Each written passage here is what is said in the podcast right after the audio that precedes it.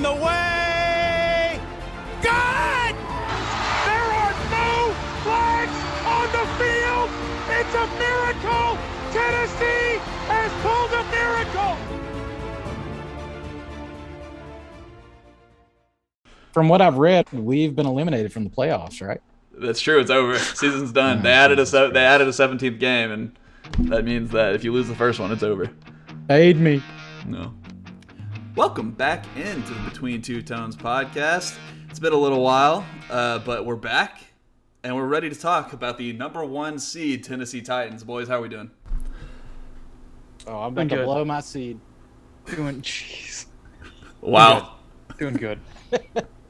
Wow. Well, naturally, being a Titans podcast, there's only one way to start this, and that's by talking about the Colts. You know, um, and so we're gonna we're gonna talk about the Colts for just a little bit because you know uh, the Colts seven Pro Bowlers, MVP candidate, Coach of the Year candidate, and you know what? They're sitting on their asses, all right, in the playoffs, and you know. I'm not going to sit here and say that they're not a good team. I think they are. I'm not going to sit here and say that Frank Reich's a, a bad coach. I think he's okay.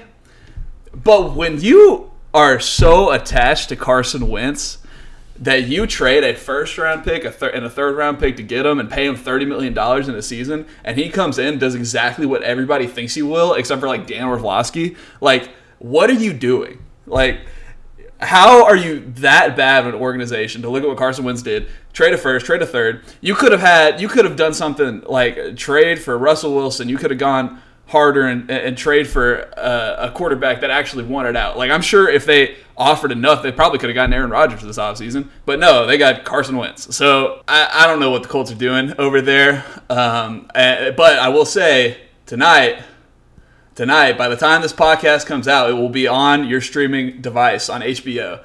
You got to go watch Hard Knocks season finale, all right? I've been watching the season. It's been mediocre as hell, but man, this finale is probably going to break viewing records. Y'all need to go watch it. How many yards does uh, Jonathan Taylor rush for in this episode? MVP numbers. MVP, yeah. MVP at least numbers. MVP numbers. How Look, absurd is all I- that? It, I'm not even going to get into that. I just want to say the Colts absolutely deserve what they're getting. They they've had years and years of fantastic quarterbacks that they completely wasted. Poor Andrew Luck. I don't know if you guys saw him on the national championship the other night. But like he was just strung out on meth and everything else. so I don't know. I- And I apologize if it turns out he has cancer or something. But Oh, whatever. God. Uh, uh, but yeah, now they have a shitty quarterback that they have to believe in, and we get to make fun of them now. So sorry about your luck. And, and it didn't help that Andrew Luck was sitting there next to uh, RG3, who still looks great. RG3 looks great. Um, Fantastic. Walks yeah. with a bit of a limp, but mm. everything else works well. I think my favorite thing about the Colts is they fell ass backwards, and I, I basically posted this exact comment on the Titans subreddit, but the Colts fell ass backwards into Andrew Luck and Peyton Manning, and somehow after falling ass backwards into those two great one of one is the greatest of all time, the other one could have been one of the greatest of all time. Uh, despite falling ass backward into these two quarterbacks, despite that, they won one Super Bowl and they only won one Super Bowl, and both of those quarterbacks could give less of a fuck about their franchise. Like, imagine if Steve McNair just like once he left the Titans, just didn't give a shit, or like Eddie George once he left the Titans, he just didn't give a shit. Like, could you imagine how painful that would be? How imagine being a Colts fan having to sit there and think about all day, every day, the fact that they're heroes growing up, the Peyton Manning, Andrew Luck, they don't give a shit about your franchise, not a single shit that's that's beautiful and you know I, I hate that as like as somebody who feels for another human being like i wouldn't wish that on my worst enemy but i don't mind seeing it for my worst enemy you know Yeah. All right that was some good uh, fuck the colts content there for you um, Hey, wait, one one little go back. Did you refer to Peyton Manning as the greatest of all time? i said one of the greatest of all time Okay, okay. Just just wanted to check you there. why why who would you say like Oh, I mean, I mean, obviously Rusty Okay. Smith. yeah for sure okay i'm glad you went there uh, i thought you were gonna say on. some bullshit like like aaron Rodgers or tom brady like the neck is obviously the goat Oh, yeah, for sure. Yeah, this is Titans country around here, you know. Um, If, if he was in the stadium whenever they flew those helicopters way too low back in the middle of the season, decapitated. right there at the 50 yard line. Jeez. Hey, that was pretty. What were you? Were y'all there for that? I No. was not. I saw the unfortunately. videos. Yeah, I was there for that. The they were like at like eye level to me, and like I don't sit that high. Like I sit like the lows, which is like the like 300 level, but it's like the lower part of it. Like I was like looking into the into the helicopter as it drove, it flew by. That was wild. Like, it, understandably, they're being like investigated for like flying too low. Because Yeah. that was that was crazy. it was really cool though, but like could easily just go wrong. You know what I mean?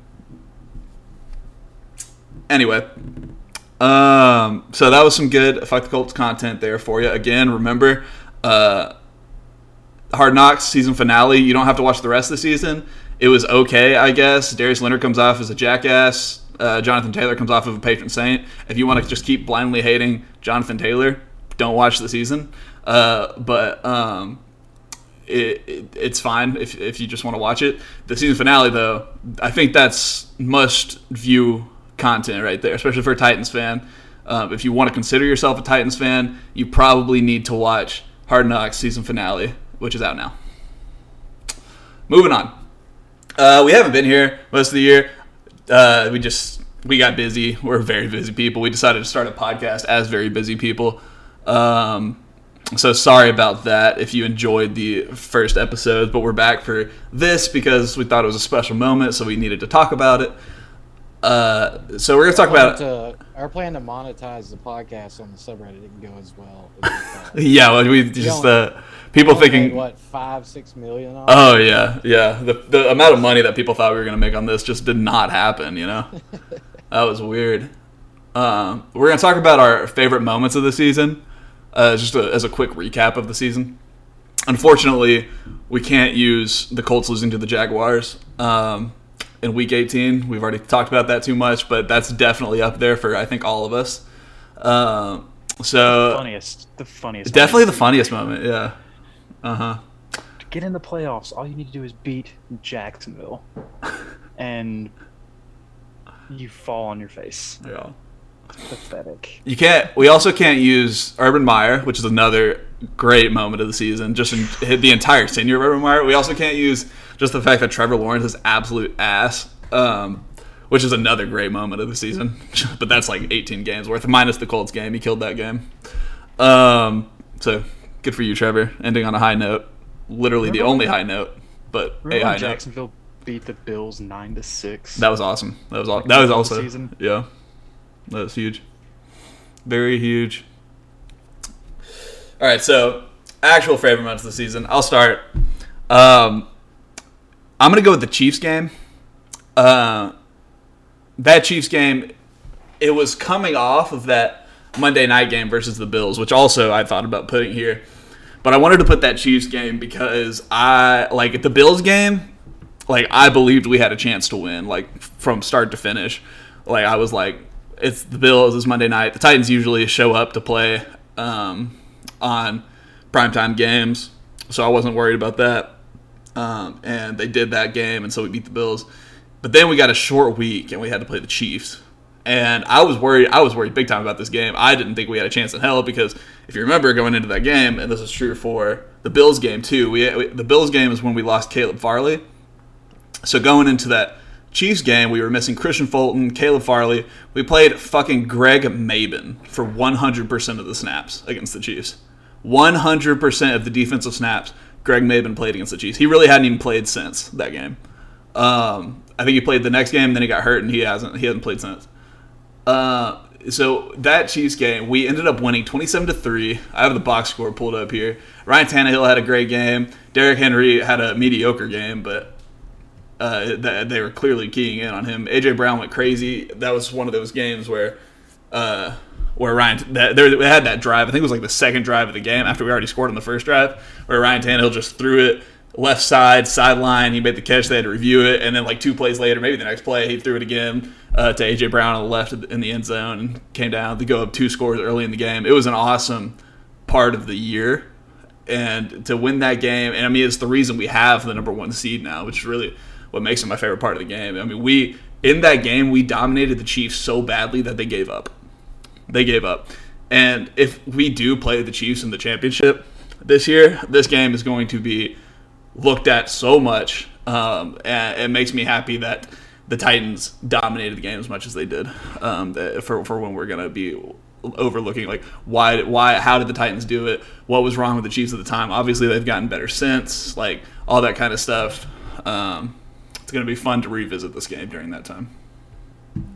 Yeah, I think that that Chiefs win was the single most impressive win of the season. Just complete domination Mm. on every level of the game.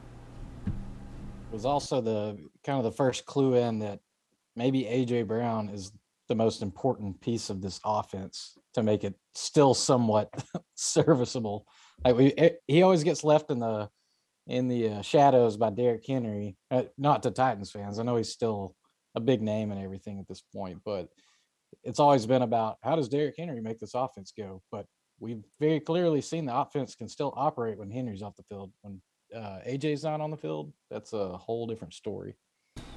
Yeah, I believe we're one and four without AJ this year, um, which uh, is really two and four.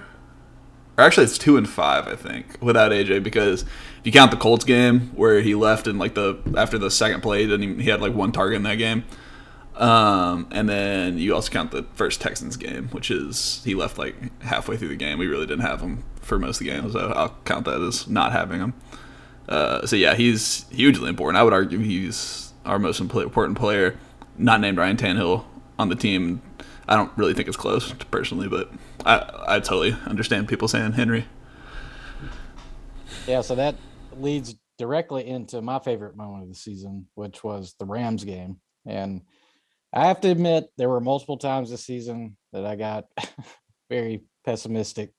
But I mean, uh, the the injuries were just absurd. I mean, we all understand that. But when Henry went down, I'm not sure there was anybody that outside of Mitch Perkins that believed the Titans were going to beat the Rams.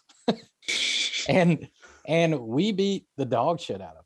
I mean, J- Jeffrey Simmons could have been one of five people on the defense, and I think we still would have won that day. I mean, we were just absolutely destroying them at the line, and we showed fairly quickly that hey, Derrick Henry is not our complete team, and I think games like that are going to be the reason that we this is our best chance at a Super Bowl we've ever had because it's truly the next man up attitude and we've embraced it and proven that if we play like a team we don't necessarily have to have the best players out there as long as we're still strong in the trenches uh, running the ball and stopping the run and getting after the quarterback Yeah, no, I think that goes into one of my biggest takeaways from the season. I think that our defense improved by such a huge leap from last year.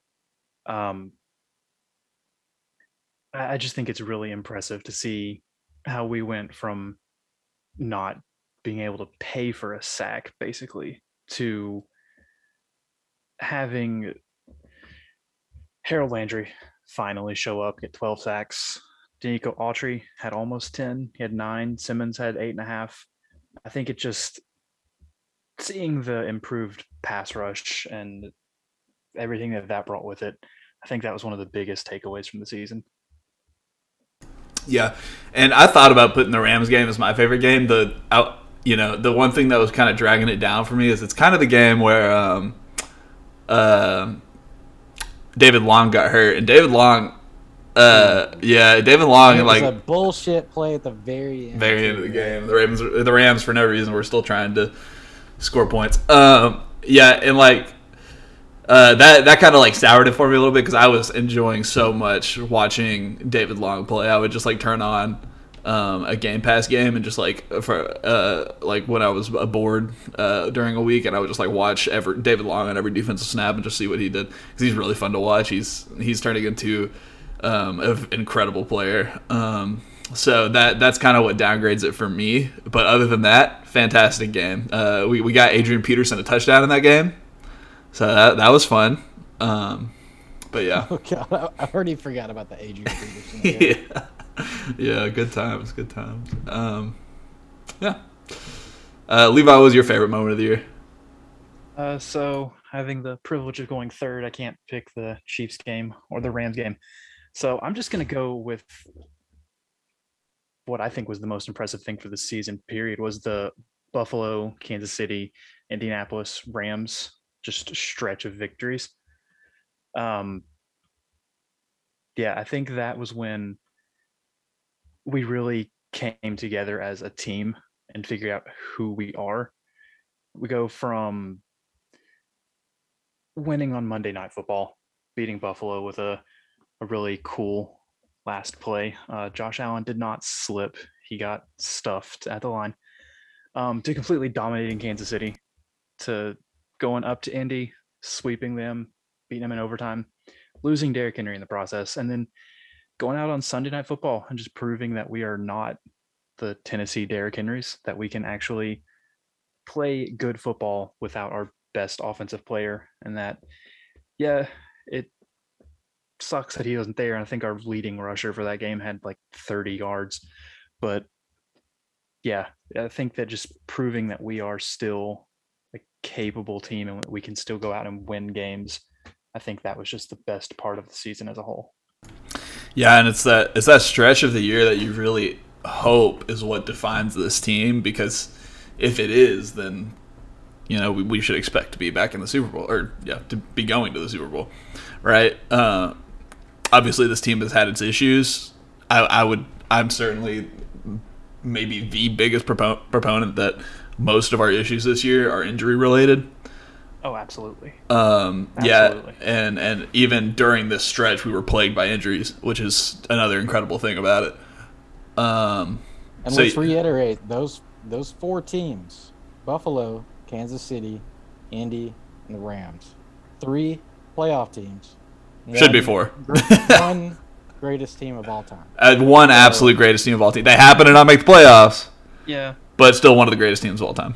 I think they had 53 Pro Bowlers, didn't they? Yeah, I think every single player in the. I mean, they basically had the Pro Bowl roster. Yeah. Don't worry, we had one. Well, yeah, yeah, we had Kevin Byard. I will say, I mean, as far as the Pro Bowl thing goes, um, well, since we're back to talking about Indi- Indianapolis now, I will say as long as far as the Pro Bowl thing goes, I mean, realistically, we only should have had like three, and I would say those three would be, um, well, it, it depends. It still depends. The three, sh- the three that we absolutely should have were, um, Byard, Simmons, and Landry. Right? Do y'all disagree with that? The fact that Simmons was not on there is just Yeah. absolute Yeah. disgusting thing. Yeah. It, Yeah. Those three should have been locks. Right. Especially considering when the Pro Bowl is decided. They're- Like Simmons, he's honestly been having like the wor- his worst stretch of the season since the Pro Bowl was announced. But like leading up to the when the Pro Bowl was now, like he was having an absolutely dominant year. Um, Yeah. yeah. I think you could argue that AJ Brown should probably have gotten in. Yeah, that's tough though because the injuries. Yeah. Also, the think- wide receivers in the AFC are stacked too. Yeah. I think Yeah. he yeah, he would be the only The the other two that I would yeah the the other the other, well the other two I would argue is David Long, but he got injured at the wrong time, and also uh, Fulton, but also got injured at the wrong time. He missed four games right in the middle of like Pro Bowl voting season. So did Long, so that's tough. Um, obviously Henry should should be in too, uh, but he was ineligible for some reason. But he should absolutely be in the Pro Bowl. It's absurd that he isn't. Um, yeah. So anyway, uh, good talk there. Oh, Ben Jones. I forgot about Ben Jones. Ben Jones probably. Ah, yeah. Probably. Excellent. Yeah, Ben Yeah. Jones probably has an argument as well. Um, and then back going back to the Colts, like it's hard to argue against. The only one I have a strong argument against is Buckner, and that's because specifically Simmons deserves it over Buckner. Um, but other than that, like it's just it's not that Indianapolis. Sh- oh, and also Ryan Kelly and Quenton Nelson did not have good years. They got it on name alone. So, um, like Ben Jones has absolutely been better than Ryan Kelly this And year. therein lies the problem with the Pro Bowl. There you go. Yep. Yeah. Yeah. Anyway, uh, fuck the Pro Bowl. Um, all right. So we're gonna look back at predictions that we made on the podcast earlier in the year. Three very specific predictions that we all cherry picked um, because we got them right. And you know, except for one. Actually, one of us did not get one of these right, but that's okay. Um, uh, so just three three cherry picked predictions that we took because I don't think we made many predictions, but these were predictions that we made. So Levi, you're up. And I will say, mine is the one that was wrong. Uh, I think it was wrong purely because Derrick Henry got hurt. Um, had Derrick Henry not gotten hurt, he would have hit 2,000 yards. I have no doubts about that. Uh, he would have hit 2,000 yards, no questions. Um, I agree. Now, It's did you specify regular season? Because jeez. Hey, we still got three games left. three games. if he if he can get a thousand yards in three games, I will. Well, number one will be hoisting a Super Bowl trophy, um, or a Lombardi trophy. But yeah, no, it was the regular season, yeah, thousand yards. That's low expectations. two thousand yards. I'm gonna need more hype. I think he would have. I think he would have gotten the 2000 though because, too, because he actually a lot of people. Well, I think he was on pace for 2017 games.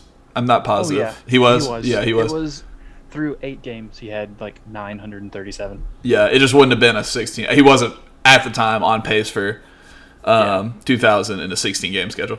But yep, But we also had to play Houston twice still, and we know he would've- exactly. I was gonna say we, we had to, we we had, we got to play Houston two more times. We rushed for 200 yards against the Patriots without him. We rushed for Yeah. almost 200 yards against Miami without him. Um, And then like even like our early games without him, we just really hadn't figured out yet how to run the ball without Derrick Henry, and I, he would have probably done well in those games too. Also, the game he played he played against the Colts, he he played literally the entire game with a broken foot, so the, he probably would have had had higher like numbers. Still had like 113 yards. Yeah, Let's not forget though, Henry, throughout his entire career, early in the season, not extremely great, and then he turns it on the back half of the season, absolutely destroys people.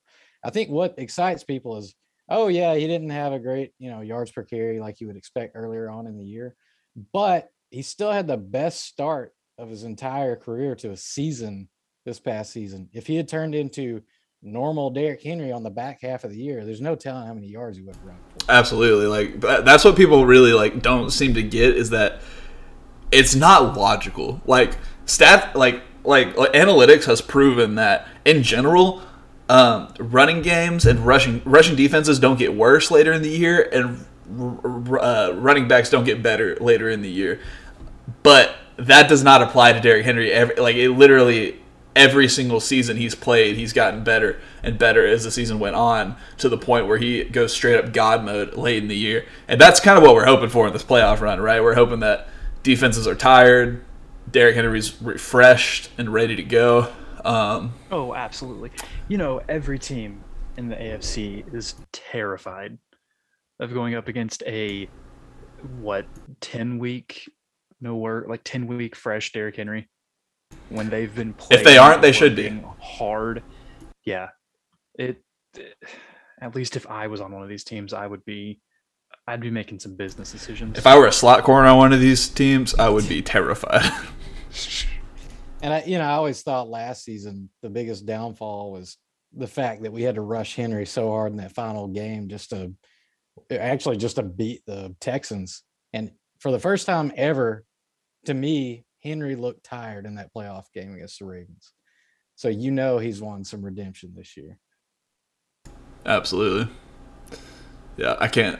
I cannot wait. We'll talk about it more later, but I can't wait to see Derrick Henry. He's looks so good right now in practice. All right. Um, uh, we'll talk about my prediction. My prediction pretty straightforward. Um, it didn't go exactly the way I thought it would go, but that's actually a good thing. Um, I predicted the Titans would go 12 and 5, and I was right. Um, I remember I specifically predicted that we would beat the Cardinals, and probably I imagine I predicted that we would uh, beat the Jets and the Texans. Um, um, I probably predicted one loss to the Colts. Uh, so I was way off on what games I had us winning, uh, but I still had us going 12 and 5. So, and, and honestly, the games that we won were better, right? We, you know, I probably didn't have us beating the Bills or the Chiefs, maybe. Um, or at least I had only had us winning one of the games, and we won both. We beat the Rams. I probably didn't have that. Like the 12 and 5 that we ended up with is even better than the 12 and 5 that I predicted is what I'm trying to say here. Um, which I'll take because honestly the loss to the Jets and the Texans are bullshit. Um, people who talk about those um, and bring them up as evidence of what the Titans are um, don't know what the fuck they're talking about to be quite honest. Uh, Yeah, it's no, it's what the Titans are when you take away AJ Brown, Julio Right. Jones, and Derrick Henry. Yeah, uh, it, it, it's quite it's quite absurd uh, to even mention a, a loss in week four to the Jets uh, when talking about this Titans team as if that is at all reflective of the team because it's not at all. Every Um, good team in the NFL this year lost to an absolute horrible team. Yeah. At some point. at some point, yeah, it, it's stupid. Uh, and the, at the Texans game, the same. Patriot. I mean, like every every loss except for the Cardinals game to me is just absolutely fraudulent. Like it's it doesn't represent what this team is in any way. Yeah. Uh, and I'm not saying the wins are the same way. Certainly, like, but like, I mean, again, like, I, I, the wins might not be fraudulent the way, or it might not be representative of the way they are. But like, honestly, like, there probably should have been better wins. Like the Saints game, for example. If we're healthy in the, for the Saints game, they they're not touching us like the the way that game, how close that game was. Um, a rusher who rushes for more than 30 yards. Yeah. Leading rusher. Yeah. Yeah, but the po- the point is, uh, and this is uh, just the Titans went twelve and five, and they really were never even at their in their best form, and that's awesome. That's that's fantastic because because we ended up with the number one seed anyway. Um, so it's, it's just been a wild ride to get here, but we're here. So The Steelers loss probably hurt me more than any of them, though. yeah, I was actually there for the Steelers loss, and Did we it turn the ball over like six times or something? something it it hurt me so bad. I was with family, and like I was just stunned, and like I had a I had a lot of fun, but like I was off the rest of the day. I was like, uh, like you know what I mean? Like it, it really bothered me that that loss. It was awful. Um, all right, Blake, uh, tell us about your um, big time prediction that had Yeah, huge impact I- on the season. I think I probably had the boldest prediction and probably the, the prediction that maybe led to our number one uh, seed. Um, I- Yeah, I mean, I think that's came totally out- fair. Yeah, yeah. Uh, Darrynton Evans, right? Big player going into the season. I said he would be outrushed by the Sarge. And everybody laughed at me. And I'm here to tell you, Sarge came in with 11 yards on five carries. Evans, seven yards on two carries. So Wow. anybody wants to send me uh, uh, you know, Venmo, I can give you predictions for the playoffs. That's huge. beating. I actually, I'll take some fantasy advice. Although I am curious about these five rushes by Mekhi Sargent. I don't remember him having five carries this year. Why is that? Well, he's so little, you just probably didn't see him. oh, okay. It didn't have it.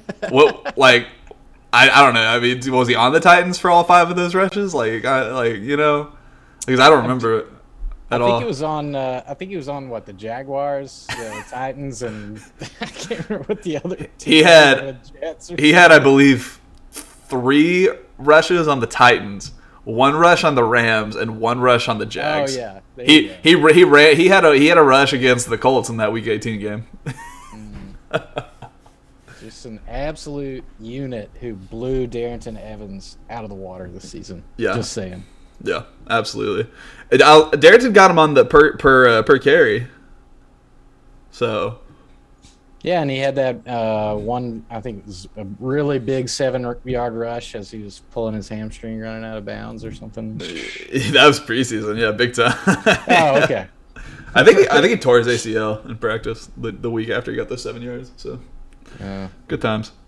Um, that uh, do, do y'all see him on Twitter? I know, I, like I know you're not much for Twitter, but I don't think. Um, well, I'm I'm on there most days. Just follow Titans news. Okay, but gotcha, I do see him. I see him retweet things occasionally. he he's a he's very into like gaming, like super into Darrynton. gaming. No, Darrynton Evans? Yeah, he's like very into gaming and streaming. He's he's like he's uh he's very supportive of the Titans on Twitter, but like he he's also very supportive of like just um, people who try and like are making a career out of streaming. It's, it's interesting. He's an interesting follow on Twitter. Um, I don't think he'll be on the team next year. but that's besides the No. point. Maybe he'll join up with uh, Kenny Vaccaro. That's what I was about to say. Gaming Oh, league. true. I didn't think about that. Or Rodger Saffold, he has a team. Um, How about Kenny Vaccaro using the offer that he got from another team to come back and play to put in his promo video for his uh, uh, sports or gaming team? wait, what?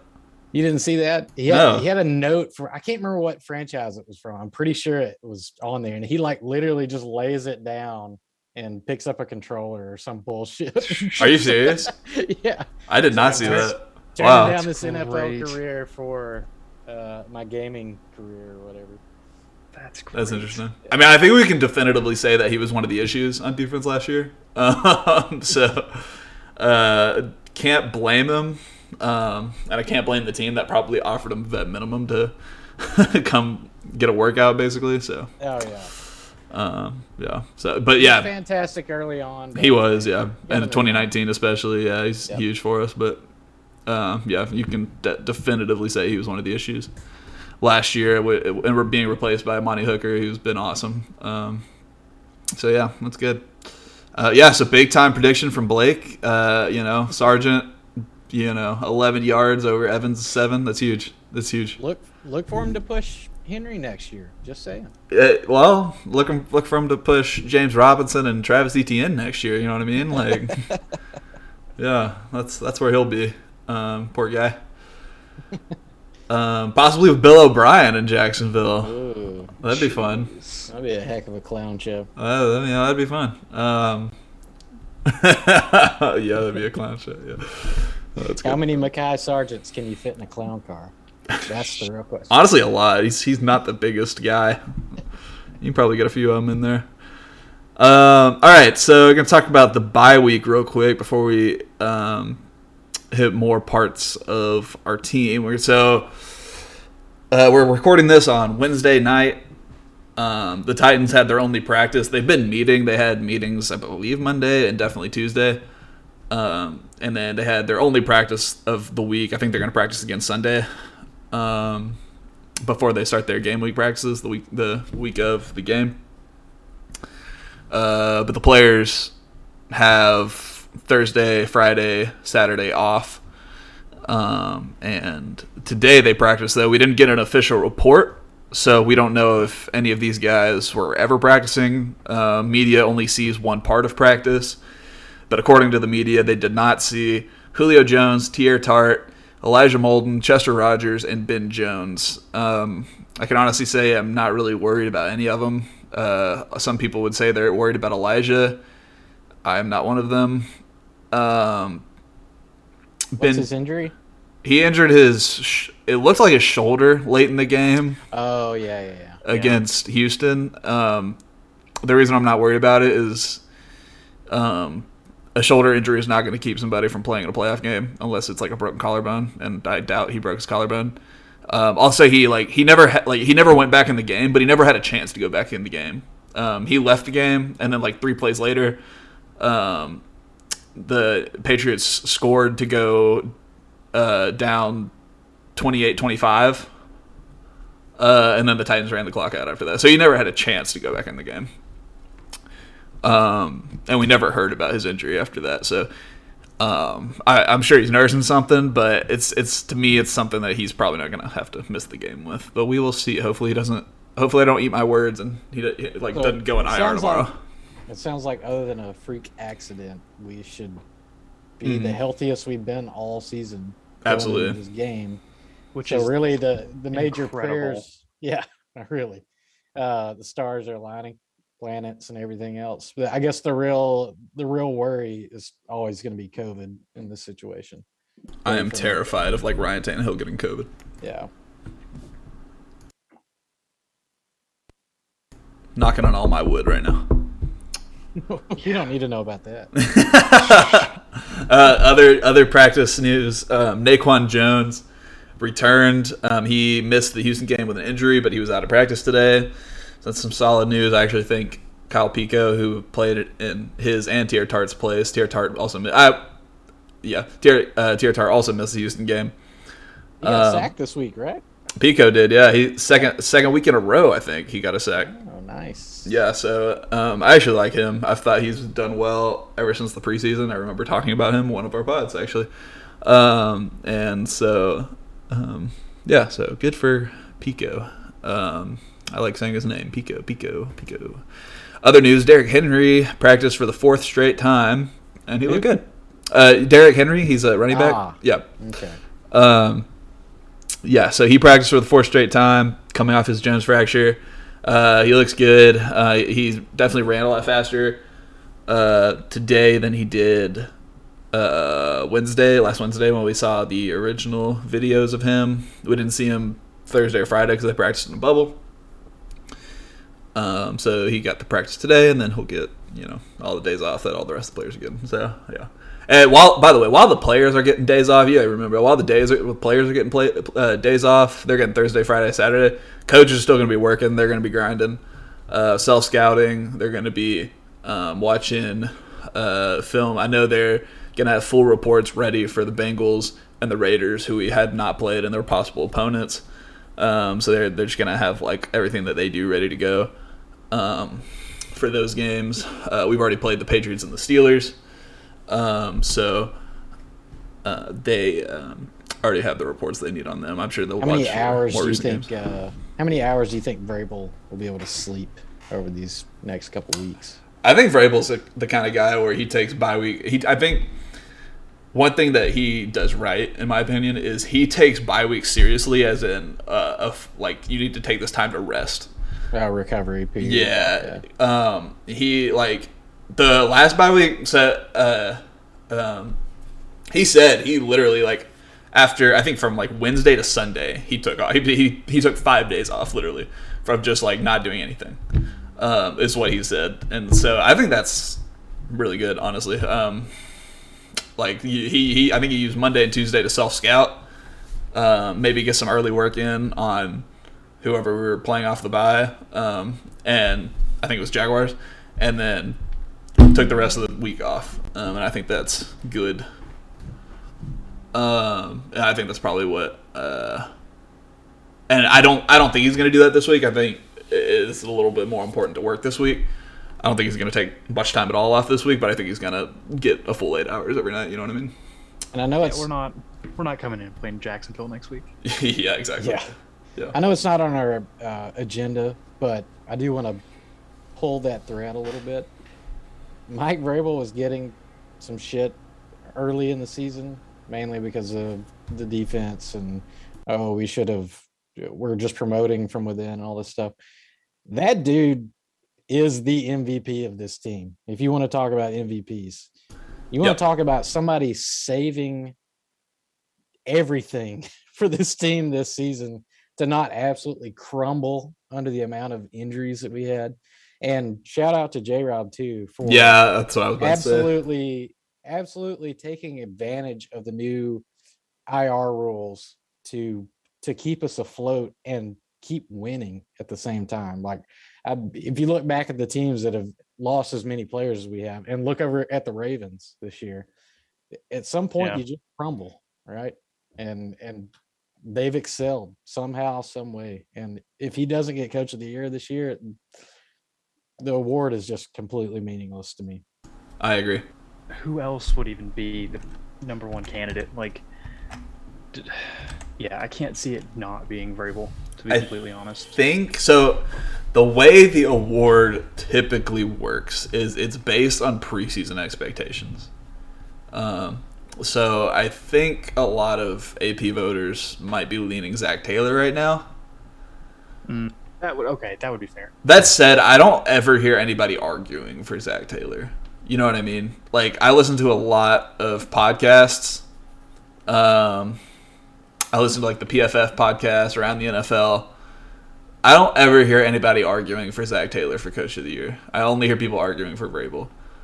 Well, uh, Lafleur is the other big name in this. Get the fuck And- out of here. No, Well, people keep saying, "Well, he shouldn't be docked. He shouldn't be docked because he has Aaron Rodgers." I disagree.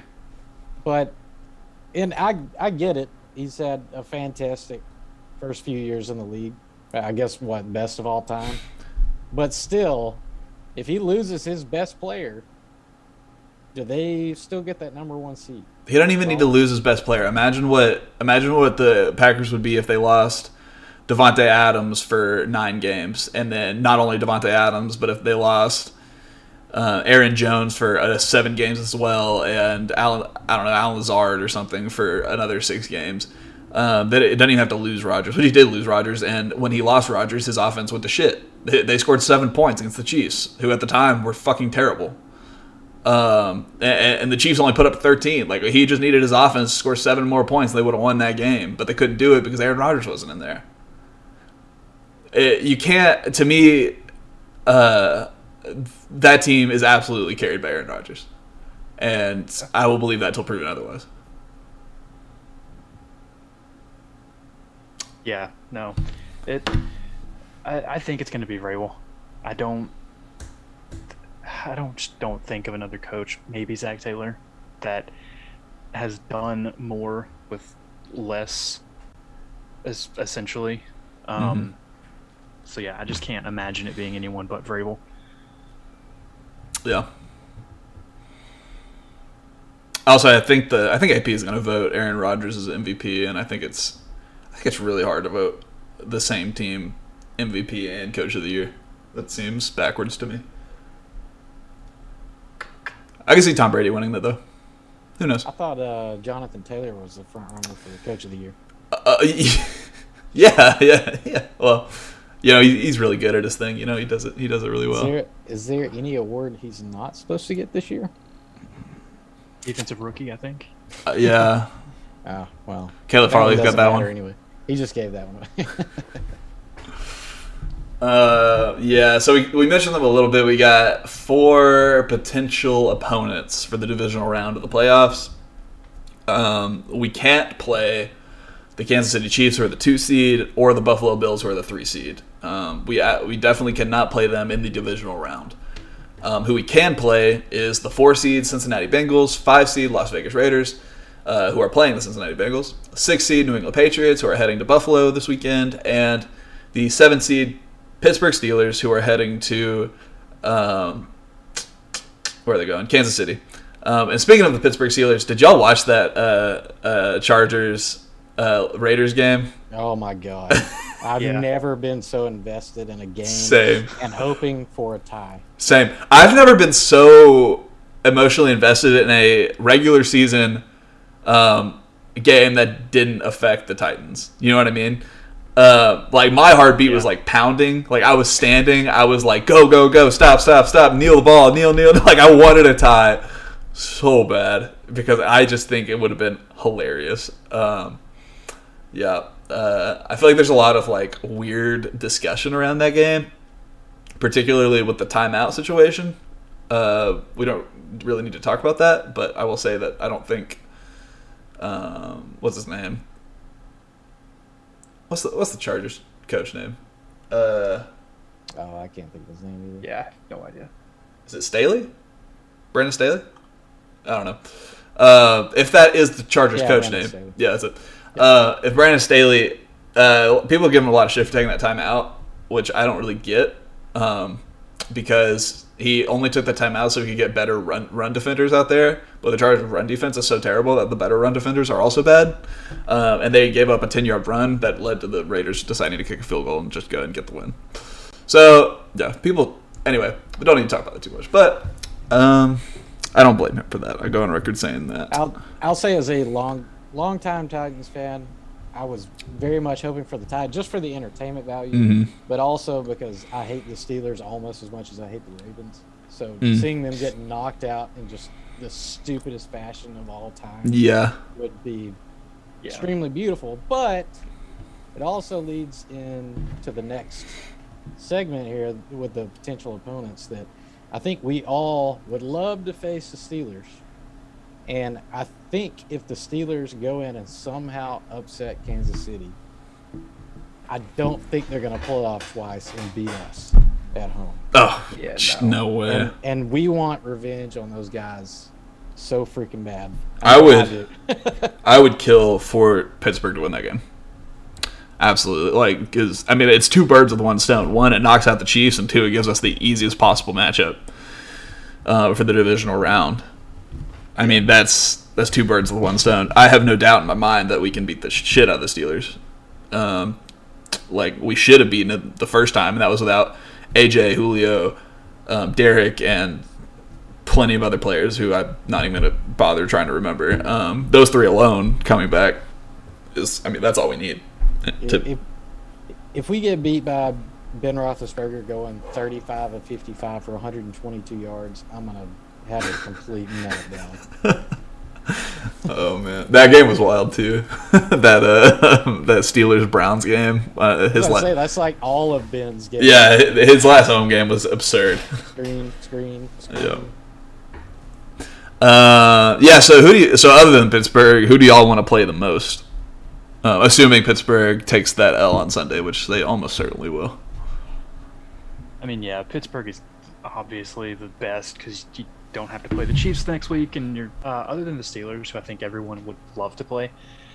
I think the Raiders would be who I would want to play the most. I just I think that we, I think they would be the second easiest victory outside of the Steelers.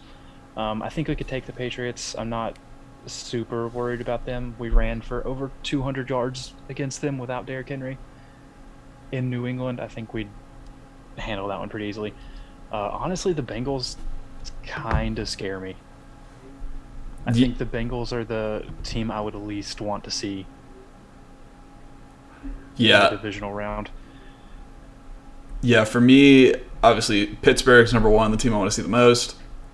For me, Las Vegas is number two. I just don't think they match up well with us. Um, uh, three would be New England, um, and a lot of that's out of respect for uh, Bill Belichick. Um, I don't think his team's very good, but I think Bill Belichick. Um, I mean, he's obviously the goat. Like you just you can't um, disrespect that, and you can't just assume that his team's not going to be ready to come in and um, play good football. And then Cincinnati, I just the receivers just scare the shit out of me. Also, I think they have the best rush defense um, of the group, which is something that people don't talk about for some reason. Uh, um, when talking about which team they want to play the most, but I think Cincinnati. I think they have like the number four rush defense in the league this year. Um, I need to look more into that. I need to look into like what their DVOA is and whatnot. But um, yeah, so would rather not play a good rush defense. I think I think they're definitely the the worst matchup out of the group. The rest of them to me are kind of a wash. But to me, I know this is kind of cheating. The only team I'm scared of is the Titans. like Yeah. I feel like the Yeah. only times we've really lost this year has just been from putting the ball on the ground for unexplainable reasons. I think that's the biggest thing we missed from Derrick Henry was the ball security. Mm-hmm. You go back to the was was it the New England game where we had a couple hundred yards rushing or something? Yeah, where Foreman and Hilliard both fumbled. Yeah, and we just kept putting the ball on the ground over and over and over. And I think when we play mistake free football, I don't know of a team in the league that should beat us. I mean, any given Sunday, obviously, but none of these teams really scare me. But if I had to choose one, I don't want to go up against, it's the Bengals. I'm the same way. Um, if I yeah, if we can avoid it, which you know, chances are we're going to. Chances are one of these three teams will be will win. Not name the Bengals. Um, I mean that's just numbers there for you. The, obviously, our if you had to pick one, our most likely matchup, yeah, it's the Bengals. But chances are one of these teams will get the upset. Um, and if you know, if not, if Cincinnati wins, I mean, you know, Let's we'll- fucking go. well, let's fucking go. Let's get it. I mean, I, I'm still confident we'll beat them too. We're a better football team than them. Um, Yeah. The uh, so we'll just have to see how it plays out. Is what it is. All right. All I can say is I'm gonna be glued to the TV during the Chiefs Steelers game. Yes, I will be. I will be hoping Yep. the Steelers If can. If the Steelers win, I'm going to be glued to the couch. And I will say the biggest thing that we should all absolutely be cheering for in every single one of these games is a good long overtime period. Oh, you know what I mean? Yeah, just maybe even Yeah. two overtimes. That'd be nice. Every single one of these games, that would be, mm, that'd be nice. Especially the especially the Steelers game. You know, if the Steelers can get it to overtime at that point, I am. Uh, I I'll be looking like a madman watching that game, begging for the Steelers to pull it off. past Roethlisberger's bedtime at that point. yeah. Hey, that's what he does well though. Like if you've watched Steelers games, like which I have sadly, um, the Big Ben, he like just turns it on in the fourth quarter. He's really not their biggest problem, to be completely honest, on um, on offense anyway. The uh, uh, the offensive line is trash. Um, Big Ben's like okay. He's not awful. He's not good. He's not. He's not. Uh, he's like below average. I'll give him that. Um, but yeah. Anyway. Um. All right. Uh, so let's talk about the team uh, itself. Finally, going to talk about. Uh, well, not finally. We've been talking about them the whole time, but uh, the team itself. One thing we one thing we want to talk about is Julio back. Is Julio back, or is he here for the first time? Well, we had the Seattle game. That was pretty much it. So he had what five receptions for 58 yards and a touchdown. But what would you say? He had another at least 60 yards left on the field from just misses, miscommunication between him and well, not really miscommunication, just timing was off between he and Tannehill. Yeah, at least 60. And I think that's going to be one of the most significant pieces of getting this bye week is those two guys, not really just those two guys, the entire offense in general to click and actually practice together. And I think it's funny looking back at the at the beginning of the season, we had a lot of conversations of, oh well, we're not really worried. I mean, Julio's he knows how to run routes, and and Tannehill's good, and they're going to figure it out. And they're going to figure it out, and here we are in the playoffs, and they still haven't figured it out. But we finally got some encouraging signs in the very last week. So if if there was any time for them to click, this is it. I remember in one of our first podcasts, um, I and I didn't intend for it to go this way, obviously. Uh, but we were talking about Julio getting on the same page because at the time, Julio had missed a lot of training camp, and right when he came back, um, Tannehill went on COVID, and so they missed pretty much all their entire training camp together. Uh, and so we were talking about them getting on the same page, and I said essentially, um, I don't really care um, when they get on the same page as long as they're on the same page for the playoffs because I was not worried about this team making the playoffs. Um, I never was, honestly. Like throughout this entire season, I was never worried about the team making the playoffs. You can look at my post history, um, Utrick96 on Reddit. Uh, you can look at my post history and uh, find the receipts on that one. Uh, but uh, I was never worried about the playoffs for this team. I was never even worried about losing the division, even when Derrick Henry got hurt. Uh, I was always say, like, I was always saying that Julio and Brian Tannehill just needed to be on the same page for the playoffs. Like, I don't care if it happens at all during the season; they just have to be on the same page for the playoffs. And I literally said that in our in our podcast, and didn't intend for it to be like because Julio Jones was hurt for half the year. Um, but uh, I'm glad it went. Uh, I, I'm glad they are looking like they are getting on the same page for this upcoming playoff run. Yeah, all all season I've been in the back of my mind reminding myself of you saying that.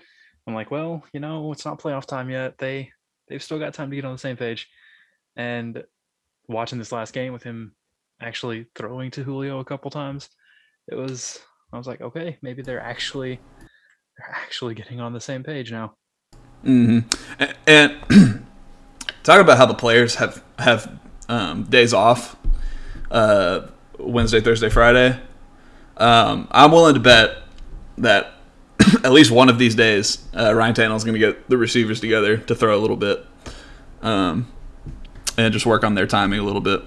Ryan Tannehill was talking about how um, in his press conference today how he was excited to use the bye week to work on a bunch of little things um, uh, that they don't get a great chance to work on much during the season, and they only practiced once during the bye week. Technically, I think I think they're practicing on Sunday um, as well, so twice I guess during the bye week. Um, but I mean, only two practices to work on those little things. I don't I don't think that's what that what that's going to be. I think he's going to be um, getting the receivers together during these three days off for the players just to go work on some things. And yeah, I've, I've been frustrated. i I feel like the signing so far. I mean, it's hard to say that the regular season was anything more than or anything less than a bust for him. But You turn it on in the playoffs and you get us and you help get us a Super Bowl trophy. Every you could have had zero catches on the season, and I don't care. I'm in this thing for a Super Bowl win at this point. So Yep. if he so much as takes attention off of AJ Brown and Derrick Henry um, in the playoffs, and it, it leads to us to to an AFC Championship, to a Super Bowl, um, the trade was worth it. Absolutely. Yeah. Yeah. And here's my hope. I hope that other teams have watched this season and been like, oh, Julio's really not here. Like he's not done anything. We can put one guy on him. We'll be fine with one guy. Put two on AJ Brown. Put an extra guy or two in the box. And then just let Julio Jones show whoever, hey, I'm I'm still here. I can still play. That Mhm. would be an ideal situation. Yeah, I was I watched some of the tape in that um from the Houston game, and uh, I mean you can just look at the box score and see that we were not overly reliant on AJ Brown in that game, and you can tell that they were paying a lot of attention to AJ in that game, and that's huge. I mean that's really what you want, honestly, uh, uh, assuming that you have other players that can step up, which we had in the Houston game and assuming that that timing with Julio gets better, I mean, it's going to be you can't you can't double both of them. You know, you can't. So, yep.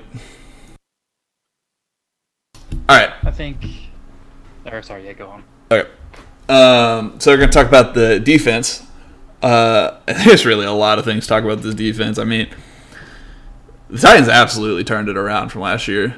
Um, I never understood the talk about the Titans defense going into the season like they did like people talked about and this is I guess mostly national media, but I mean I heard it from local people too talking about this defense like nothing changed. But we changed so much. he restructured the entire team. Yeah, I mean, w- w- like what we do, we signed Denico Autry, we signed Bud Dupree. Um, I mean, people forget we were throwing fucking, um, what what's his name? Like uh, Skipper. Remember that guy? Like a dude named Skipper, and uh, like some. probably just making up names. I'm. I'm not. We had a we had a dude we had a dude named Skipper like starting the Houston game, and I think he got a sack too. uh, in week like week 17 last year. Um, uh, a Tavai, I think might be his. I don't know. We we had we had some absolute no names on this defense last year, and then we bring in like legitimate players this year, and people want to talk about uh, the defense didn't change. Bud Dupree had a slow start, uh, but he's been good lately ever since he was came. expected. Yeah, which for me was expected, and um, he and he's been good lately since he came off uh, uh, IR, which I again totally expected. Getting another, he basically got four weeks to rest his knee um, unexpectedly, which was he needed, and I'm glad he got. Um, uh, Amani Hooker has been borderline elite um, this Well, year. that's that safety combo we got right now is just Yeah. absolutely locked down. The difference between him and Kenny Vaccaro is massive. Jackrabbit has been better than Malcolm Butler. Um, a lot of us called that a Oh, wash. don't say that. Don't say that. Well, well, you, you you'll get in trouble if you say Jackrabbit's good. Christ. you're right. You're right. I Uh, just I've never like I'm just absolutely blown away that we're still in this era of football where passing is the easiest it's ever been, and we have a, a cornerback that gives up a 50 yard reception, and it's immediately time to come. yeah, it blows my mind. like, like, like these like like uh, elite like quarterbacks and receivers playing at like in the NFL like aren't like training their entire lives to beat these players. Like they get paid to. Like it's I don't know. Like it's when- it when it becomes a pattern. Like that's when it's an issue, and it literally at no point has been a pattern. When AJ Brown burns a guy, our reaction is not, "Wow, they should cut that corner." Yeah. AJ Brown's not very good. no, it's AJ Brown makes everybody look stupid. So I feel for the defensive back. mm-hmm. It's a it's a tough position. It's it's really one of the hardest positions to play in the NFL. I think it may be the toughest behind quarterback, Mm-hmm. honestly. But Especially with the rule changes lately. right, and let's so going back to the, the Vrabel talk, there during the off season at the end of last season, I, Bowen may have said it too, was basically my scheme is not that bad. We just don't have the players to do it. And everybody was like, oh, it's, I can't believe how arrogant you can be. But they kind of turned around this season and got the people that they thought could run this. And uh, it's totally working. So, Yeah. time to eat some crow. I think again, one of, I said it earlier, but I think the most impressive thing is just the complete 180 that the pass rush has done. Like last year, Landry was our leading sack with five and a half. This year he had 12. Um, I think in our very first podcast, I said Denico Autry was our was my most excited new most exciting new player to watch. He came out and had nine that. sacks. Um, yeah, I just think that the but I mean, yeah, we did lose Jadeveon Clowney, best pass rusher the Tennessee Titans have ever had. But incredible. Incredible. he went to a winning team, the Cleveland Browns. Um, but yeah, no, I I just think that our defense they played better than I thought they were going to play. Just put it that way. We finally as a did- whole, a- and we finally did what I begged for years for us to do around Jurrell Casey is get some talent on the defensive line around him to take the pressure off of him. And we've done that with Simmons finally. And you there's nobody they're focusing on Simmons still, obviously. But Denico Autry and those other guys, they're getting freed up. And David Long's flying all over the freaking field when uh, since he's been back out there anyway. And I mean, it, it's just fun to watch right now. Yeah, and a lot of people want to give credit for this and to um, what's his name, Jim Schwartz, and that's a fun conversation to have because um, I just I never really was on the fire Bowen train. I was never on the um, just I was never a part of the train of train of thought that Bowen was the issue. Um, and I was never on that because, I mean, just look at the roster that we had last year on defense. Like, going into the season, we thought it would be good. Um, but it was very clear as the season went on that the players were just not good enough. Like, you can't, you can't coach, um, you can't scheme your pass rushers into being better one on one pass rushers. You just can't do that. Um, you can coach them into being better at their position, sure, but you can't scheme them into being better than what they are. You have to you you have to scheme around your players' talents. You have to use your players in a way to maximize their talents, and you have to hide their um, uh, what they're bad at. Essentially, that that's what. But when your players are just generally bad, I mean, there's just nothing you can do. I mean, you gotta you gotta do your best out there, you know. And, and now that we have good players out there, I mean, it's crazy. Like we're we're killing it. Um, I think we sold out to build a defense that can beat the Chiefs' offense. I know it's not; they're not as scary as they were when we played them the first time around. They are still very scary. Don't get me wrong, but almost all of our pressure comes from non-blitz situations. I mean, that's Mhm. just our our big men up front are dominating the offensive line and allowing our DBs and linebackers to do their jobs on the back end. Mhm. Yeah, and that, that- I mean, yeah, you're right. That's exactly what you got to do to beat the Chiefs. Patrick Mahomes is great against the blitz. You shouldn't blitz Patrick Mahomes. You got to play a lot. You got to uh, rush four, and you got to get pressure with four, and you got to play too high. And I mean, that's what the Titans have done this year, and that's why the the Chiefs didn't score a touchdown against the Titans this year. uh, so I mean, that's that's it. That, that's literally it. Um, and I mean, dare I say, I think I think the defense is certainly better now uh, than it was when we played the Chiefs. Like I said, uh, we talked about earlier, Greg Mabin played 100% of the snaps against the Chiefs. We have Kristian Fulton now.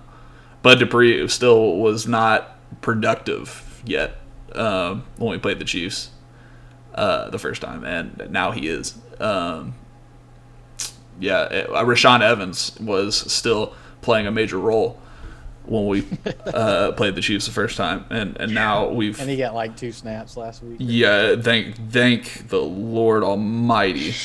By the way, Zach Cunningham just Haven't even mentioned him his yet. way out of the Texans yeah, to get on the team he wanted to play for. I don't know if you guys saw where uh, oh, oh what's his name used to play for the Titans that played at Auburn linebacker. I can't think of his name now. uh, Oh, you're gonna know who he is when I might have to Google it really quick. Hold on. okay. Daren Bates. Daren Bates. Oh, Dad, yeah, Batesy, yeah. Oh yeah. And he he even commented after he was with the Texans that he was like, "Yeah, Zach Cunningham wants." Yeah, I remember that. on the Titans. Mm-hmm. So I, He- yeah, he- has he wanted to be been with Vrabel. absolutely- Yeah, yeah. Yeah. I mean, he's been fantastic since he got here. Mm-hmm. Yeah, yeah, he's he's been great. He's he's been exactly what we thought he would be. He's great in the, against the run, and uh, I mean mediocre, I will say, against the pass, but certainly better than Rashaan Evans. Um, uh, miles better than Rashaan Evans against the run, and uh, at least moderately better than Rashaan Evans against the pass. And when you take those two things and put them together, uh, you have a pretty good linebacker. and so, Oh, yeah. uh, yeah, I, I, I will say I'm, I don't, I still don't really know what to think about the Titans um, making Jayon Brown a healthy scratch against the Texans That was odd. at least presumably was- a healthy scratch and keeping Rashaan Evans up, that was odd. I'm assuming that if we play a team like a Cincinnati, a Buffalo, a Kansas City, a team that likes to throw the ball, Jayon Brown will be active because if if uh, if David Long gets hurt, or yeah, David Long gets hurt, you you can't have Rashaan Evans and Cunningham out there in your nickel or base defense. That's absurd. Um, But who will inexplicably dive over the offensive line for no reason? man, we gotta, you know, maybe Elijah Molden can step into that role. Um, yeah, Just close your eyes, do a backflip over the line, and call it a day. and hope you just magically fall into the running back who's actually running the opposite direction.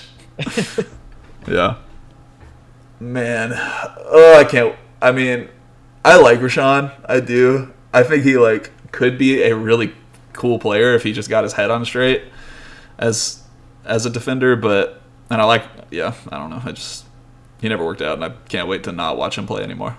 Um, which hopefully is already has already happened. I mean, it It's really pretty it seems like it's happened. it's pretty clear David Long and Cunningham are the future. I don't think David Long's gonna Yeah.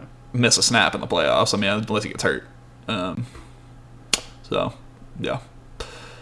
Uh, David Long is clearly the the guy of, of, of the of the group, and then Cunningham is the is the force to be reckoned with in the run game, and yeah, we'll see. Um, uh, and then yeah, so pretty much covered the whole defense there. You know, did we talk enough about Kristian Fulton? I don't think so. Kristian Fulton's a, a monster, and we love Kristian Fulton. How do y'all feel about Kristian Fulton? As long as he's not slipping on the turf. Yeah, well, Yeah. yeah, Pretty much. Yeah. we will be playing at home, so yeah, we'll see. you get some better cleats, Kristian. Um,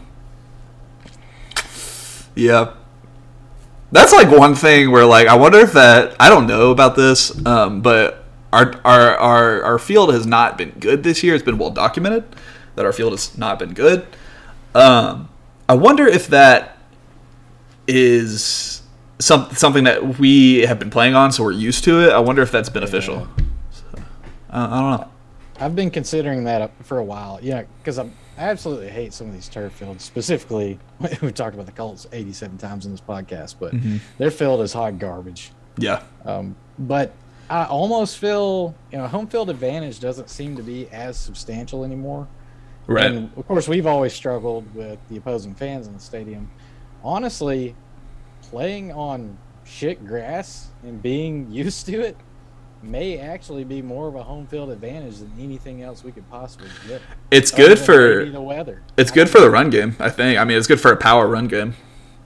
Yeah, I mean, Yeah. I've seen games on our turf where people are slipping and sliding on the other team, and we're like, ah, we're used to the shit, the Mhm. sand pit, you know. I feel like if anything, it, it makes it harder to run routes and cover routes. So um, I don't know. That might be a wash, but we'll see.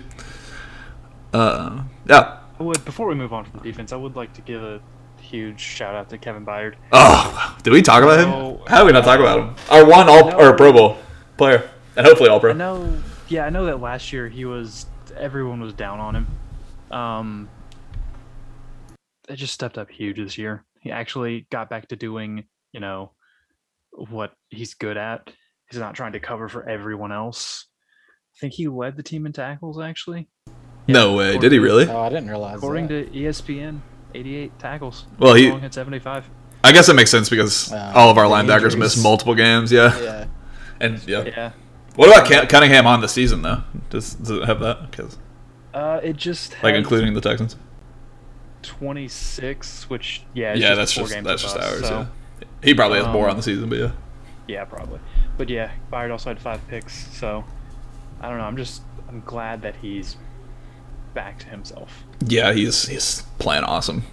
I love Kevin Byard so much, and, and and I'm a MTSU guy, so I've literally watched him. I watched him play all four years at MTSU, um, because I'm very into MTSU football. Um, and God, when I remember when we drafted Kevin Byard, I literally screamed and like started crying. Like I was that happy about it. like it was, it was so, it was such a moment for me. I was so excited. I was sitting in a freaking like Mexican restaurant, just like watching the draft on the on the TV for some reason. I don't know why, but um, yeah, such a such a great moment for me, and I'm so glad that he's still so good, which I I always knew he would be. I never had a doubt. All right, um, and, and like while we're talking about the safeties, like one of the reasons Kevin Byard is so good is because and uh, shout out um, No Flags Film. Uh, I don't know if y'all follow him on Twitter, um, but Oh, he yeah. yeah he he he, Yeah. he does a lot of film uh, film stuff. He, he's really good, uh, but he talks about it all the time where the Titans do like play too high a lot, um, too high safeties, and one of the reasons that they're they play too they can get away with playing too high so much, and also. Um, be so good against the run. They finished the number two rush defense just a few yards behind the Ravens, which uh, was sad that we almost got there, but we didn't get to number one. Um, well, we'll take number one in the playoffs. How about that? Fuck the we did we haven't had a chance to say fuck the Ravens yet. Fuck the Ravens. I mute my mic and just whisper it the whole time. Oh man. Um, very very happy to see them miss the playoffs, man. Fuck those fuck the Ravens. Um, anyway, uh, one reason why we, we are, can get away with playing too high so much uh, is because they are so good. Amani Hooker and Kevin Byard are both so good at uh, defending the run from from a high from from not being inside the box. They're good at that support run defense role, uh, which lets them uh, since they're so good at playing it back. Um, it, that helps not give up big plays in the pass game and uh, I mean that that's huge. I mean that's and that's that's why we're going to be a tough defense for the Chiefs, to be honest, because the Chiefs have a good run game, which a lot of people don't realize. They have a good run game, but if we can stop the run game of the Chiefs with, with playing too high, I mean that that's the recipe to slowing down that offense. So that and Dane Cruikshank, which is another guy we haven't talked about, Dane Cruikshank. Uh, slowing down tight ends all year. Look at him go. Oh yeah. Who would have thought? He just came came out of nowhere and just started being the tight end uh, uh, whisperer, I guess. Which is something we've struggled with in Mm-hmm. the entirety of Titans history. Is tight ends have just absolutely destroyed us. hmm Not this year. I think we're. I think we finished number one defense against tight ends this year. Oh well. Yeah. It's like, can you even like think of a tight end that like had had a good game against us? Like I can't. it's crazy. Um, you could maybe say Mike Gesicki, but he played. He, he really he's not even a tight end, so it doesn't really matter. But anyway. Um. All right. So uh, areas of concern for this team. We we can't be all positive here today. We got to talk about some areas of concern for the team. Uh. Uh. Well, what are what are y'all's areas of concern? Go for it, Levi. Uh, honestly, I just I know we're all excited about Derrick Henry coming back, but I Mm. th- I hope that he can you know pick up where he left off. I don't think that's that big of a concern, but it's it's concerning. But I think just the n- biggest concern for me is going to be the offensive line. I think that we still it's still not great. I think they've still got a lot of stuff they need to work on this coming off season. I think they need to look at replacing probably Saffold. I know he's played well, but he's getting up there. I, I Uh, personally gonna think I think Saffold's gone for sure. I think yeah, there's I think no chance. Need a new right tackle. It's probably time to start looking for Ben Jones's replacement. He's getting up there in age too. Taylor Lewan's not getting any younger. Um, their pass protection wasn't great this year. Tannehill got sacked nearly 50 times, I believe. Um, yeah, Only twice the last two games. yeah. But Yeah, the- let's the just pass hope they protection- keep that. Let's just I've- hope they keep that going, that streak. The pass protection has been a product of the offensive line also but not not identifying free rushers. That's just always been an issue and wherever Tannehill's been. I'm not exactly sure what the root of that issue is and his pocket presence is just his number one weakness overall. But getting these receivers back and and getting the offensive line consistently out there suddenly it hasn't looked so bad for him in the pocket anymore. And hopefully we can keep that going. Now, if we if we end up in the Super Bowl against somebody like the Bucks, that's when I'm really going to be concerned about it.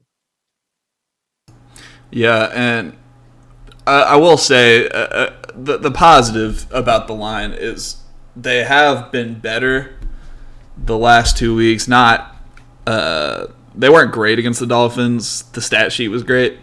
Um, I really don't know. I didn't pay. I didn't. I haven't watched the offensive line much. Um, don't really know how well they've particularly done. They did against the um, Houston. Uh, I know that the one sack Pro Ball Focus put that on Tannehill, which I agreed with because um, that was the play where it was third and two, and he had Racey McMath just wide open on a crosser that he no literally no he probably could have got that run for like 30 yards. Um, but he just like didn't throw it to him, and I don't know why.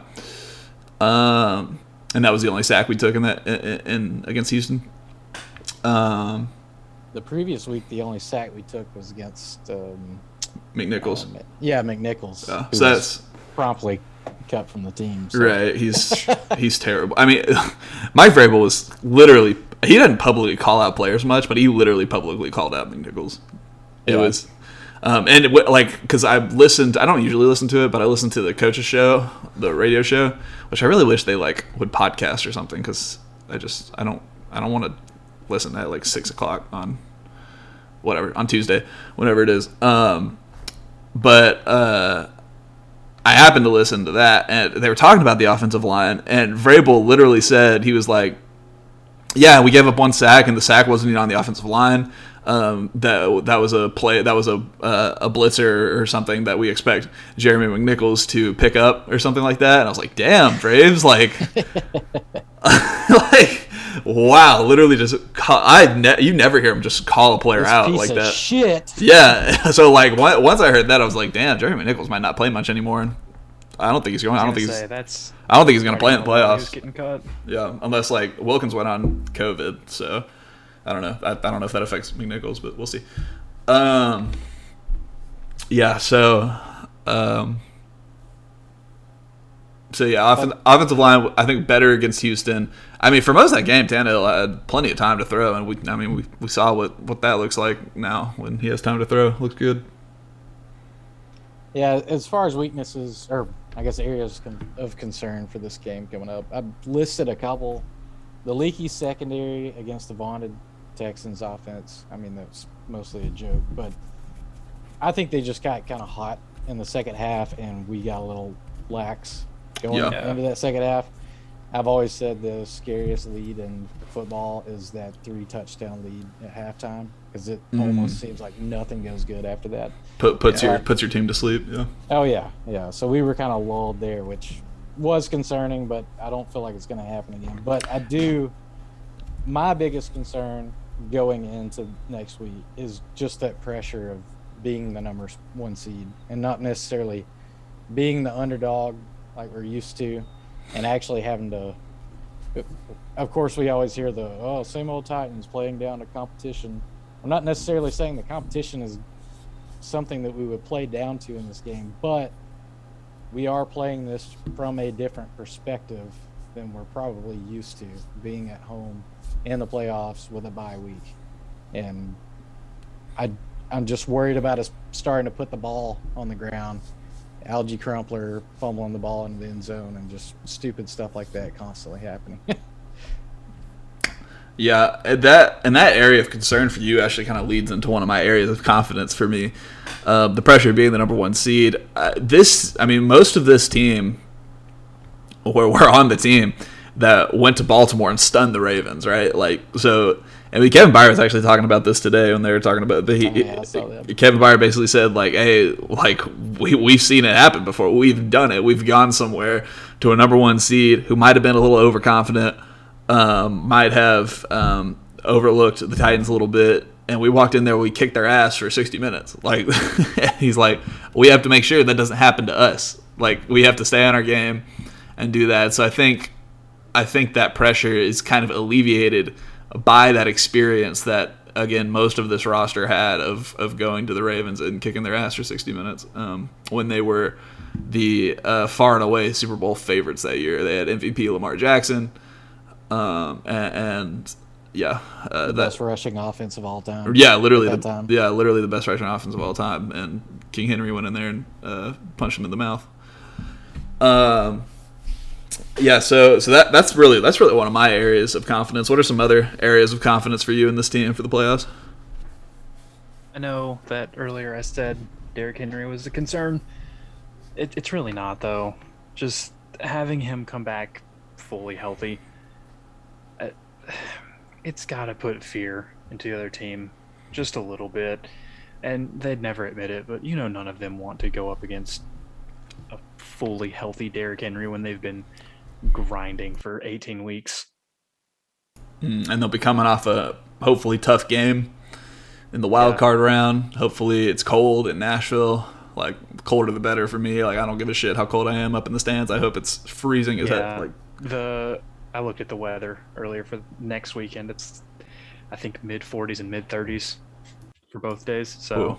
hopefully it gets colder. It's gonna be, it's gonna be cold. Yeah, it's gonna be chilly, but hopefully it gets colder but yeah, uh, and continuing off Derrick Henry, just the team being healthy as a whole. I I honestly think this might be one of the healthiest going into a game, one of the healthiest games that we've had all season. We've got pretty much all 11 offensive starters ready to go. And I could be wrong, but I think we've got pretty much every defensive starter ready to go. I think it is the healthiest game for sure because we, I mean, we were banged up going into the very first game of the season.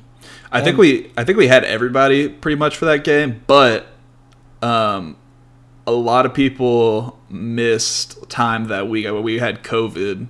Like Ryan Tannehill didn't get back until like that Thursday, right. I think, or something like that. So like, it's, it's definitely the healthiest we've been leading up to a game. Like I that's easily like easily we're the healthiest we've been leading up to a game by far. So I, I think the most interesting piece of this, and I think this is something we mentioned earlier in the season, probably not on a podcast because we kind of stopped pretty early. Uh, but is the fact that yeah, it really sucked having all the injuries, but all I can think of is late in these playoff games when it's you know third and fourth quarter and people are sucking wind, they're tired, they're beat up. We're going to be able to roll third stringers out there and, and guys that have gotten significant play time this season. And mm-hmm. they should mm-hmm. just be able to jump right in and and contribute right off the bat. And I'm I'm not so certain there's any other team in the postseason that's going to be able to have the type of depth that we have.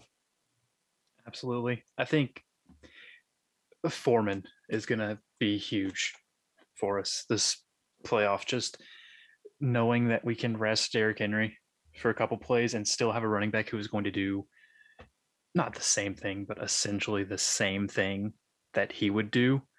I think that's I think it's huge. Yeah, and then like other other areas where I mean, all of our corners have played an absurd number of snaps. Dane Cruikshank has started a bunch of games at safety. Um, we were, I mean, we, we have, uh, if you count Rashaan Evans, four starting caliber linebackers. We have um, a bunch of linemen who have played a bunch of snaps, um, uh, offensive and defensive linemen. Um, all of our receivers have played plenty, um, too much uh, for most of them. Um, uh, yeah, so like the the depth on this team because of the injuries, yeah, absolutely, it's going to be. A, it's, uh, I think we probably have some of the best. I mean, we definitely have the best depth. I mean, it's hard to argue that we don't, considering what this team has been through. You know. All right. I think it's offensive that you said that uh, Rashaan Evans is a starting caliber. I said if you count him, if if you if you count Rashaan Evans. I accidentally muted Levi. All right. I don't know Uh, how I did that actually, but it happened. one more area of confidence for me. one more one more area of confidence for me is uh, Vrabel's record coming off of bye weeks. Now, people like when you bring this up, they always are like, uh, "Yeah, well, when, when he's coming off a, a bye week or extended time in the regular season, like you know who you're going to play next week." Like, okay, who cares? Um, like I've said, Vrabel he doesn't spend that much time uh, in his bye weeks going over uh, the opponent. So um, I'm not that uh, concerned about the fact that he won't know. Like it's not like, like he it's gonna be one of four teams. Like we we have the book written. We're gonna have the book written on all four of these teams. Um, and a game plan ready to go. He Mike Vrabel. Here's the numbers for you. Coming off extended time, this does not include Week One, which it could, but that then we'd have to throw in the um, Cardinals game this year and the uh, putrid um, Dolphins game uh, and Vrabel's first game. Uh, but other, uh, so we're talking about during a regular season, coming off of a bye week, coming off of a Thursday night game. Uh, Mike Vrabel is 8 0 in those games. Point differential 18.8.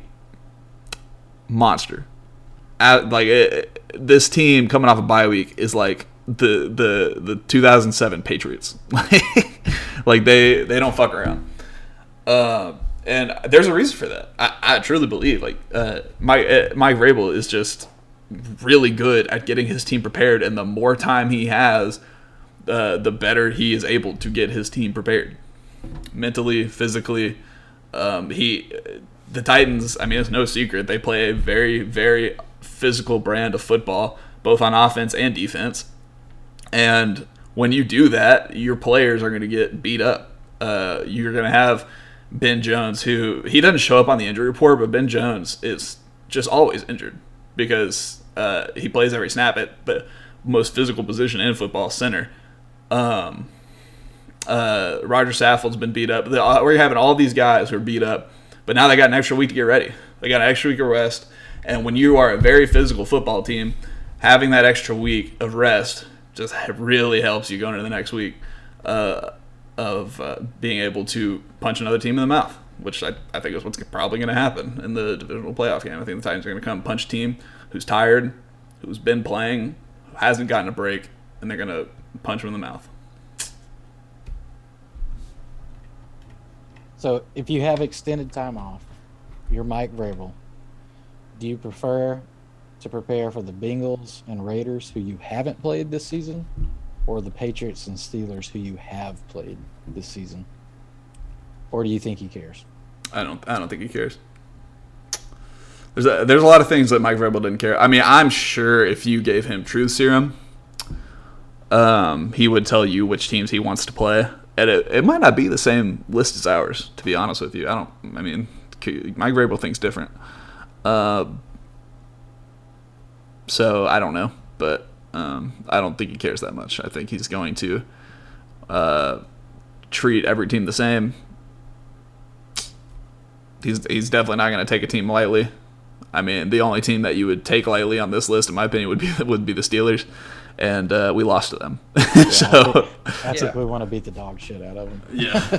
Uh, So I, there's no there's no team that the Titans are going to take lightly on this list. So, um, and, if we got the Patriots, you know, I don't think he would be extra motivated, but it would it would become a personal thing where he wants he doesn't want to lose to Bill Oh. Belichick ever. Um, you know that. So, Do we want to do a quick game of who's that Titan? oh, do you have one? Uh, Levi, uh, remind us what we're doing. By the way. Oh, right. we haven't done this in a little while. Um, so I'm gonna basically give the season stats for a player, um, and then you guys can have one hint each or one question each, and then y'all take an attempt at guessing who the player is, um, and we'll see if you are right. Sounds good to me. Pretty- Simple enough. Pretty simple. Let's do it. All right. I will say I did not start watching the Titans like religiously until 2008, so this might be tough for me. I slightly remember 2007, but we're, we're gonna do our best here. I, I'm sure Blake will get it. Uh, don't throw me in there. All right. All right, we're gonna go to 2006. Vince Oh, Young's 2006, rookie yeah. year. Vince Young's rookie year. All right, player had 1,211 rushing yards, seven touchdowns, and then 18 catches, 78 yards. Those are his stats. How many yards? Uh, 1,211 rushing yards and like 78 receiving yards. Um, I think I think I know it. Yeah, I have a Uh, it's one of well. two. I think it's one of two players in my head. Uh, How do we want to do this? do you have a question you can ask? Uh, I don't. I I don't know anything about this player other than he was a Titan, and he has a. Is is his first name Chris? That's my question. No. Damn it. All right, my question is Did he previously play at Buffalo? Uh, that's a good question, actually. Let me pull up his Wikipedia page. This is where my Titans knowledge takes a nosedive this season. It's hilarious how you can give me the literal starting running back in 2006, and I'm just like, oh well, that was that was a year that happened. I still think I know who it is though. Yes. He had he had played for Buffalo. Okay. I, I, think know who it is. Do okay. You wanna, do you want to try? is it Travis Hen- or Travis Travis Henry or what's his name? Yeah, you got it. That's it. Okay, cool, cool, cool. That's it. I'm assuming. am I- are we yeah, it was yeah, it was Travis Henry. Let's go. He you almost backed off of it though. You were close. It- well, yeah, because like, well, in my head at first I knew it was either Chris Brown or Travis Henry. Because didn't Chris Brown have a good year too one time, or Yeah, he was very injury prone. I thought he was going to be the. like Chris Oh, Johnson? and he he- was he was the man on Madden. I thought Yeah. he was going to be. The He was fast as hell, right? And- Replacement. Oh yeah, yeah. he ran like Eric Dickerson, but no, I think Travis Henry has the most underrated season for uh, a running back in Titans history. Really? That's, Oh, yeah. that's how good he was. That Yeah. year. Just that. What happened the next year? Uh, Uh, he played for Denver. Oh, we Uh, lost him. Well, we didn't end up 'cause- re-signing him, and he had he has like, I'm not joking, he has like 14 kids, and I'm pretty sure that the Titans were, if I recall correctly, somebody may have to correct me if I'm wrong. The Titans were basically giving him money under the table to pay. Uh, What? I'm not joking about this. What? Yeah, oh my god. Yeah. No, he, he played for Denver the next year. I'm assuming it's because we had LenDale White, and we were ready for LenDale White to take the next step. That's Uh, what. Yeah, that makes sense. But then in September of 2008, he here's a fun little story. He got arrested by the DEA for like having a bunch of cocaine. Travis Henry. Yeah, Oh, poor guy. he was. Yeah, it was. so he Travis Henry had 11 kids with 10 different mothers. Oh, So, that that's that that's that uh, Adrian Peterson and Antonio Yeah. Cromartie uh, story right there. Antonio Cromartie, right? Yeah, I think so. That's why Adrian Peterson still plays those because he he's broke because he has so much child support to pay. if you follow uh, No Context Tennessee Titans on Twitter, just I go, do, they're just great. go ask for some Travis Henry highlights. You'll, you'll probably be pretty shocked that he's Yeah. just a, a monster. okay. All right. Yeah, I, yeah, I should ask him for some Travis Henry highlights. That's funny. You said he said he runs like Eric Dickerson, or was that Chris Brown?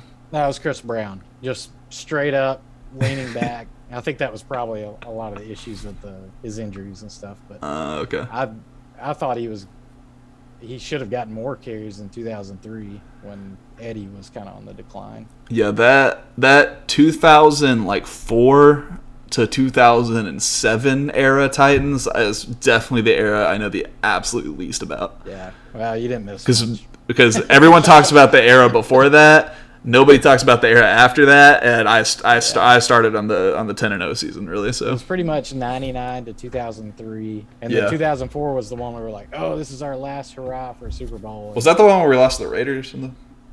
No, uh, that was 2000. Oh, that was two thousand Two. Two. Yeah, That was, yeah, we got absolutely destroyed.